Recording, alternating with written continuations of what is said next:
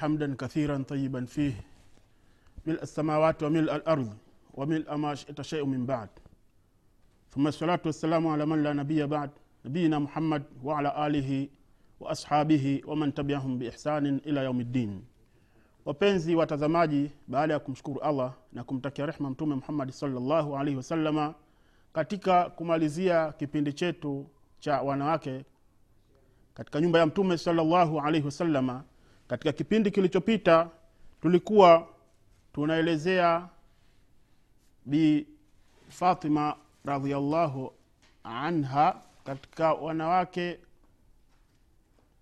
katika nyumba ya mtume salllahu alaihi wasalama kwamba bi fatima anha alikuwa ni mficha siri ya mtume salllahu alaihi wasallam tulikuwa tumefikia katikati mwa hadithi ambayo iliyopokelewa na mama aisha radiallahu anha ambayo inayosema kwamba kunna azwaju nabiyi salllahu alaihi wasalama ijtamana indahu falam yughadir minhunna wahida fajaat fatima tamshi ma tukhtiu mishyatuha mishyatu rasulillahi salllahu alaihi wasalama falama raaha rahaba biha waqala marhaban bibnati thumma aqadaha an yamini au an yasarihi. ثم سارها فبكت ثم سارها الثانية. فضحكت فلما قام قلت لها خصك رسول الله صلى الله عليه وسلم بالسر وأنت تبكين. عزمت عليك بمالي عليك من الحق.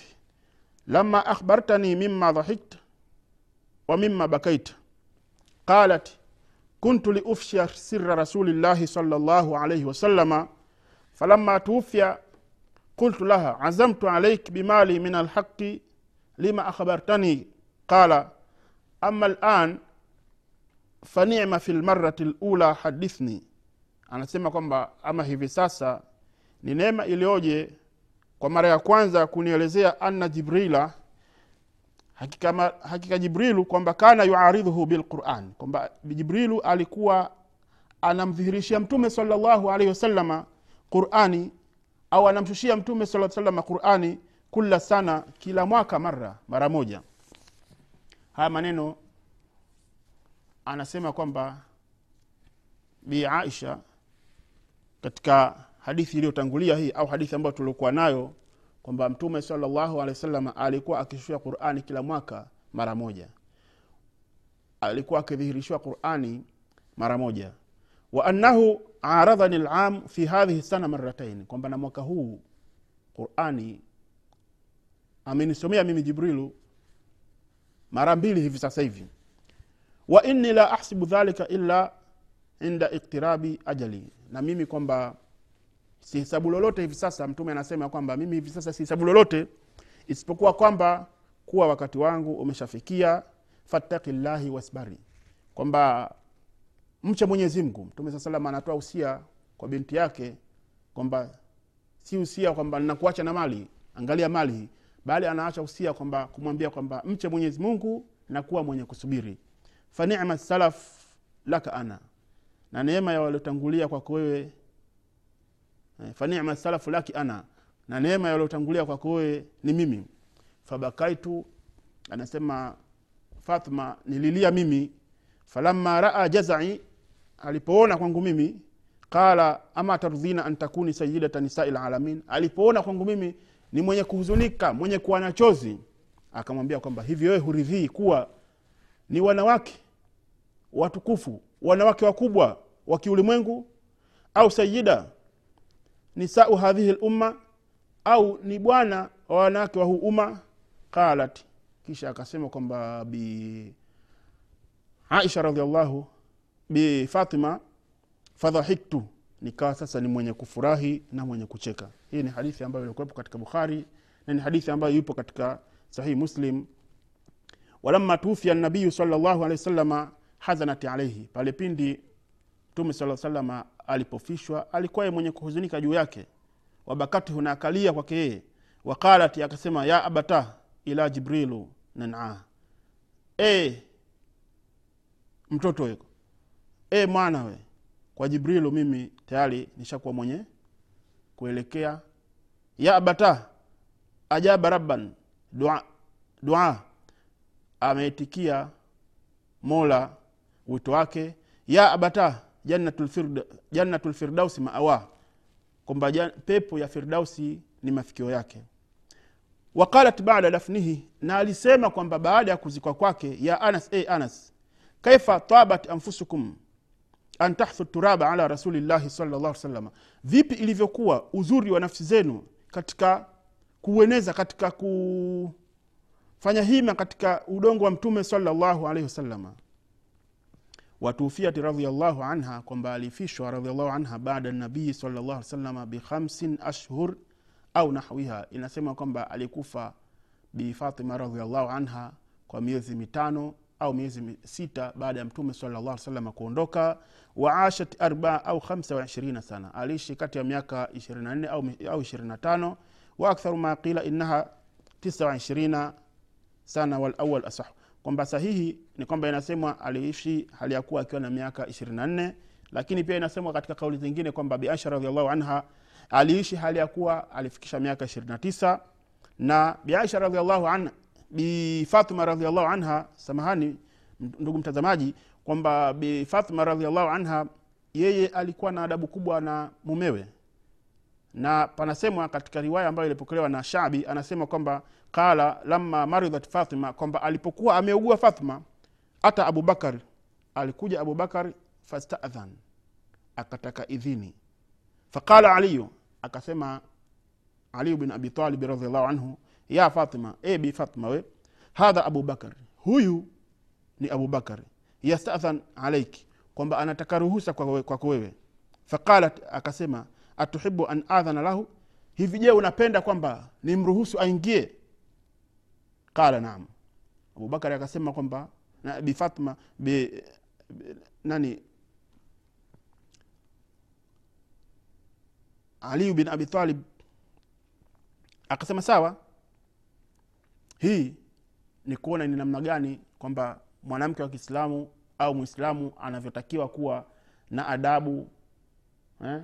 mwanamke wa kiislamu anavyotakiwa kuwa na adabu na mumewe na adabu ni kitu muhimu na kitu ambacho chenye kuhitajika zaidi kwamba ni namna gani ambavyo waislamu tunavyotakiwa kuwa na adabu eh? si mwanamke tu bali hata kwa, mwanamme pia vile vile anasema ya kwamba katika adabu hiyo imamu dhahabi akiwa anaweka taaliki anasema qultu halimtu assunna radiallahu anha kwamba natambua kwamba nimetambua kwamba hakika ya sunna radiallahu anha falam tadhan fi beiti zaujiha illa biamrihi ilikuwa kwamba yeye haruhusu nyumba ya mumewe isipokuwa kwa amri ya mume. Kwamba leo hii hivi ndivyo ambavyo inavyotakiwa mwanamke awe anataka ruhusa kwa mume mtu wa kuingia katika ndani ya, ndani ya nyumba. Sio mtu akisha kufika hodi hodi basi karibu pita. Wakati hali ya kuwa mume yupo hapo haikupendeza wala haikuruhusiwa wala haikubaliki bali mwanamke anatakiwa awe na adabu za juu kabisa katika nyumba yake pamoja na mumewe. Lakini kwa masikitiko adabu hizi zama hizi zipo wapi hivi sasa hivi? Ni adabu tayari zimeshaondoka na umekuwa ulimwengu ni wafujo hakuna tabia ambazo zilizokuwa mzuri hakuna hishma na hishma imeshaondoka na waislamu kuna haja kubwa ya kuzirejesha heshima hizi na kuona kwamba ni namna gani ambavyo wema waliotangulia kama hawa walikuwa wakiheshimu waume zao na waume kuheshimu wake zao na hivyo ndivyo ambavyo ilivyokuwa kwa bifatma radiallahu anha baada ya kumzungumza bifatma radiallahu anha katika miongoni mwa wale ambao wanawake waliokuwa katika nyumba ya mtume salllahu alaihi wasalama tutamzungumza kwa ufupi pia vile vile ruqaya bintu rasulillahi salllahu alaihi wasalama ambaye aliyekuwa katika nyumba ya mtume salllahu alaihi wasalama baada ya kuwazungumza wake wa mtume salllahu alaihi wasalama ambao mtume saa salama walimfia kwake hali ya kuwa mtume saa salam alikufa ali, ali, ali, ali hali ya kuwa kwamba wake hawa aliwaacha eda wake tisa hawa. Na kama inavyosema kwamba mtume saa salama kuna kauli ambayo inasema kwamba alioa wake kumi na moja tisa walimkalia eda wengine hawakumkalia eda. Na kuna kauli ambayo inayosema kwamba mtume saa salama alioa wake kumi na tatu lakini almuhimu baada ya kumaliza kwa wake tisa hawa tukaona kwamba kuzungumzia bi fatma radiallahu anha ambaye miongoni mwa watoto wa mtume saa salama katika nyumba ya mtume saa salama na kwa uchache pia tutamzungumza rukaya bintu rasulillahi saa salama katika kipindi chetu hiki cha mwisho cha wanawake katika nyumba ya mtume saa salama na hii tulifanya kama ni darasa bali sio kama mawaidha tu ambayo ya kuonyana basi, basi bali ni darasa ambalo la kukaa na kuzingatia na kuona kwamba vipi tunarejea kuzisoma historia au kuisoma sira ya mtume salama mwenendo wa mtume saa salama na nyumba yake mtume saa salama na maisha ya mtume salllahu alih salama ili kuona na sisi vipi ni namna gani ambavyo tutakavyokuwa wenye kugeuka na kuelekea kuwa katika kama vile ambavyo ilivyokuwepo kwa mtume saa salama na wanawake katika nyumba ya mtume salllahu alaihi wasalama kwa kumzungumzia rukaya bintu rasulillahi salllah salama kwamba huyu ni rukaya bintu rasulillahi salllah salama na mama yake alikuwa bi khadija anha na huyu bibie huyu birukaya kwamba aliolewa na utba bn abi lahabi kabla ya mtume salllah salama kwenda madina kabla ya kuhama mtume saa salama kutoka maka kwenda madina. Na baadaye pakaja kuteremshwa aya ile aya ambayo inayosema kwamba katika surat lmasadi aya ya kwanza tabat yada abi lahabin watabba ilipokuja aya hii abu lahabi alikuja akamwambia mume wa ruqaya bintu rasulillah kwamba rasi min rasiki haramu kwamba kichwa changu mimi kwenye kichwa chako ni haramu. In lam tutalik bintahu ikiwa wewe hukumwacha binti rasulillahi sala salama na kweli mume wa ruqaya bintu rasulillah alikuja kumwacha rukaya fafarakaha qabla dukhul alimwacha kabla hata kumwingilia. Wa aslamat maa ummiha na alislimu pamoja na mama yake. Wa akhwatiha thumma tazawajaha uthman. Kisha akawa yeye mwenye kuolewa na uthman bun affan radiallahu anhu thalithu lkhulafai rashidin watatu katika viongozi wa kiislamu. Anasema ibn sadi hajarat maahu ai maa uthman kwamba alihama ruqaya pamoja na uthman bun afan ila lhabasha kwenda ethiopia alhijrataini jamian. Muhamo au vihamo vyote vilivyokuwa viwili vile. Walihama mara ya kwanza waislamu wakenda habasha ili kupata nusra kule kwa mfalme yule najashi kisha wakaja kurudi tena.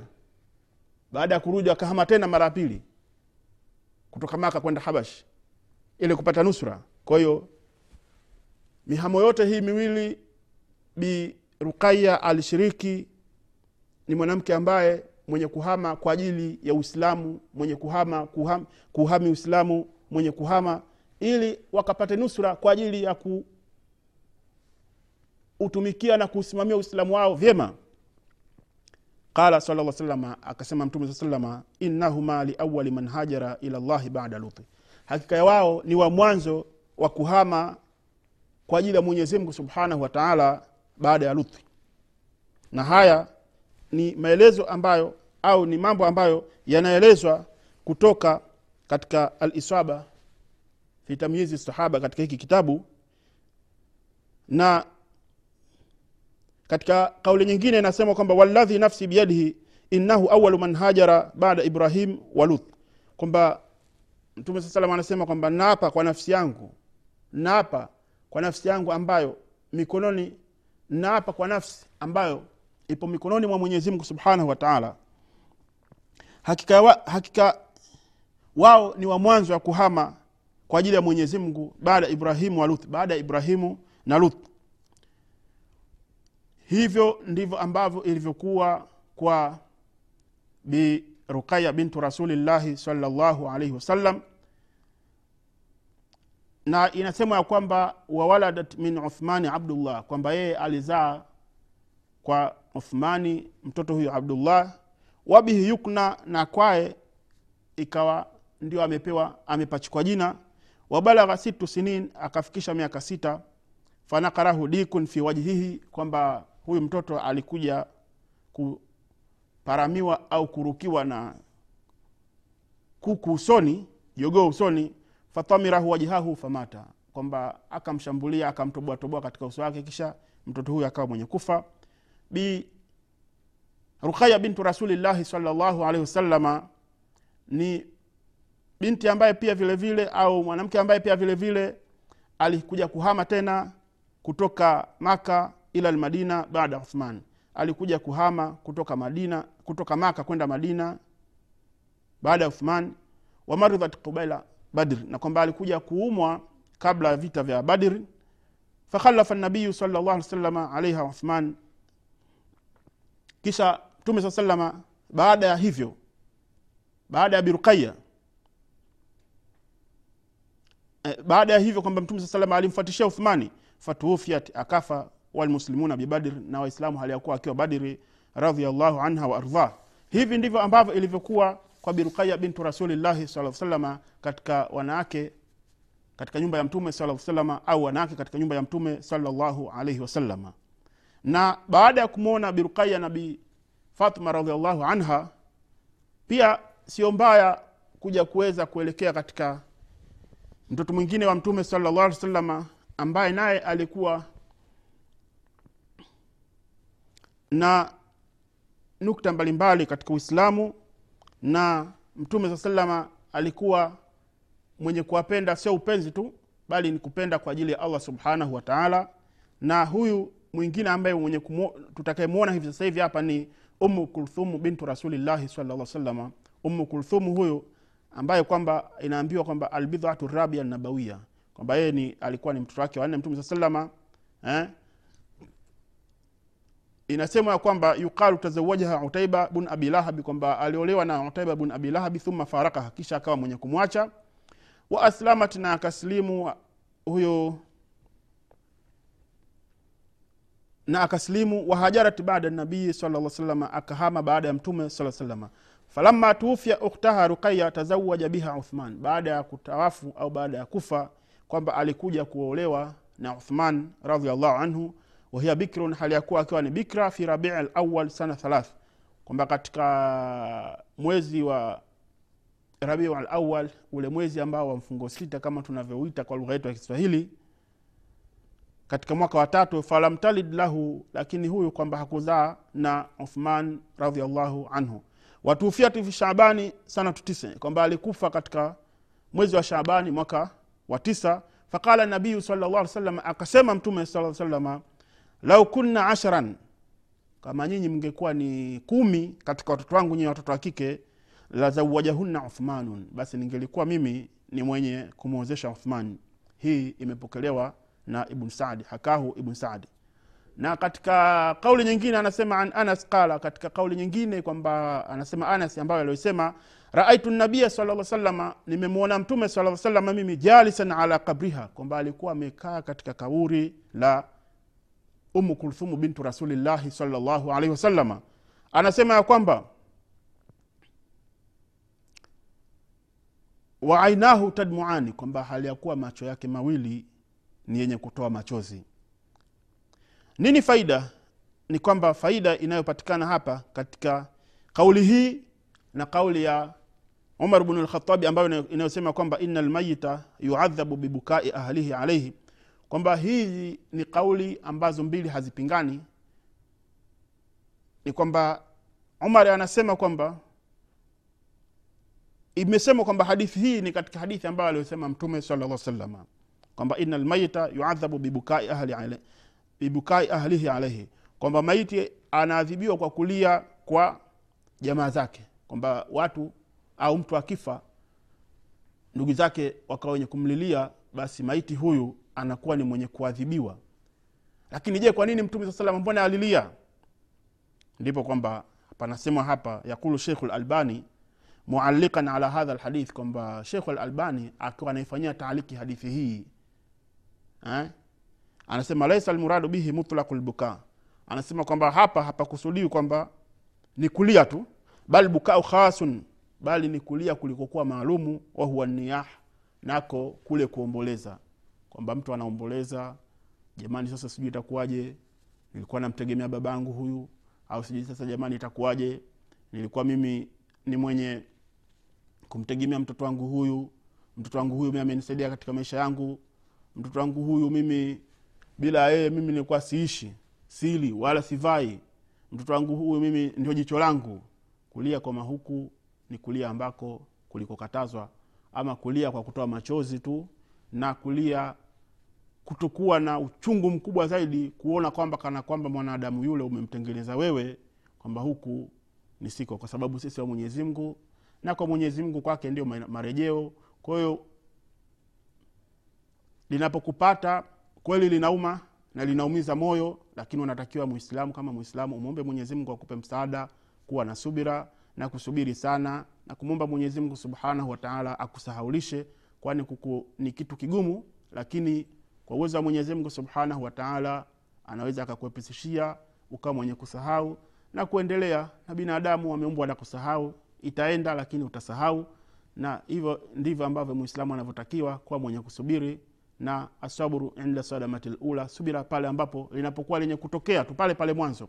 Unatakiwa usubiri na usikengeuke ukaona labda kama mkeo au mmeo au ndugu yako au mtoto wako kwamba kuondoka kwake basi wewe ni unatengenezea sababu zingine kwamba amerogwa au sijui huyu si bure au hivi hivi au ilikuwa hivi lau kama si hivi isingekuwa hivi. Hakuna. Kuna wapo ambao walikuwa wametangulia kabla yake yeye. Na tupo. Tuliokuwepo tupo katika mstari tupo katika njia. Kwa hiyo tume sala salama inasemwa ya kwamba alikaa katika kaburi la, la umu kulthum hali ya kuwa akiwa mwenye kuonekana mwenye kutiririsha machozi katika macho yake na pia vile vile katika hadithi iliyokuja nyingine inayosema kwamba ina lmayita yuadhabu bibukai ahlihi alaihi kwamba hakika maiti anaadhibiwa kwa kulia kwa wale ndugu zake ni kwamba si tu. Kwa hiyo kulia huku ni kulia ambako mtume salallahu alehi wasallam alilia kwa kutokwa na machozi tu sio kule kulia ambako kwa kuomboleza kwani ni kulia ambako kumekatazwa katika ndani ya uislamu. Wapenzi watazamaji wa kipindi hiki cha wanawake katika nyumba ya mtume salallahu alaihi wasalama tunaelekea kufikia mwisho katika kipindi hiki cha wanawake katika nyumba ya mtume salallahu alaihi wasalama kwa mwanzo na mwisho napenda kuwashukuru sana kwa utazamaji wenu na ufuatiliaji wa kipindi hiki kipindi ambacho tulikifanya kama kuwa ni darasa ambalo la kuangalia lipi ambalo lililokuja kuwa kwa wanawake katika nyumba ya mtume salallahu alaihi wasalama na kuwaangalia wake wa nyumba ya mtume salallahu alaihi wasalama ikiwa wakeze ambao tuliokuwa tumewazungumza wakina bi khadija wakina bi aisha wakina hafsa wakina zainab wakina umu habiba wakina ruqaya wakina watoto wake wakina fatma wakina umu kulthum wakina ruqaya tuliwazungumza lengo kwanza kutambua familia ya mtume salllahu alehi wasalama ambao ni muhimu kwetu sisi kuona kwamba mtume salllahu alaihi wasalama yeye alikuwa ni mwanadamu ambaye ameumbwa na allah subhanahu wataala yeye mtume saa salama alioa. Mtume sala salama alikuwa na watoto. Mtume saa salama aliishi na nyumba zake ambapo mwanzo nyumba yake mtume saa salama ilianzia maka ikaishia madina pale ambapo mtume salllah salama alipokuwa amehama kutoka maka kwenda madina.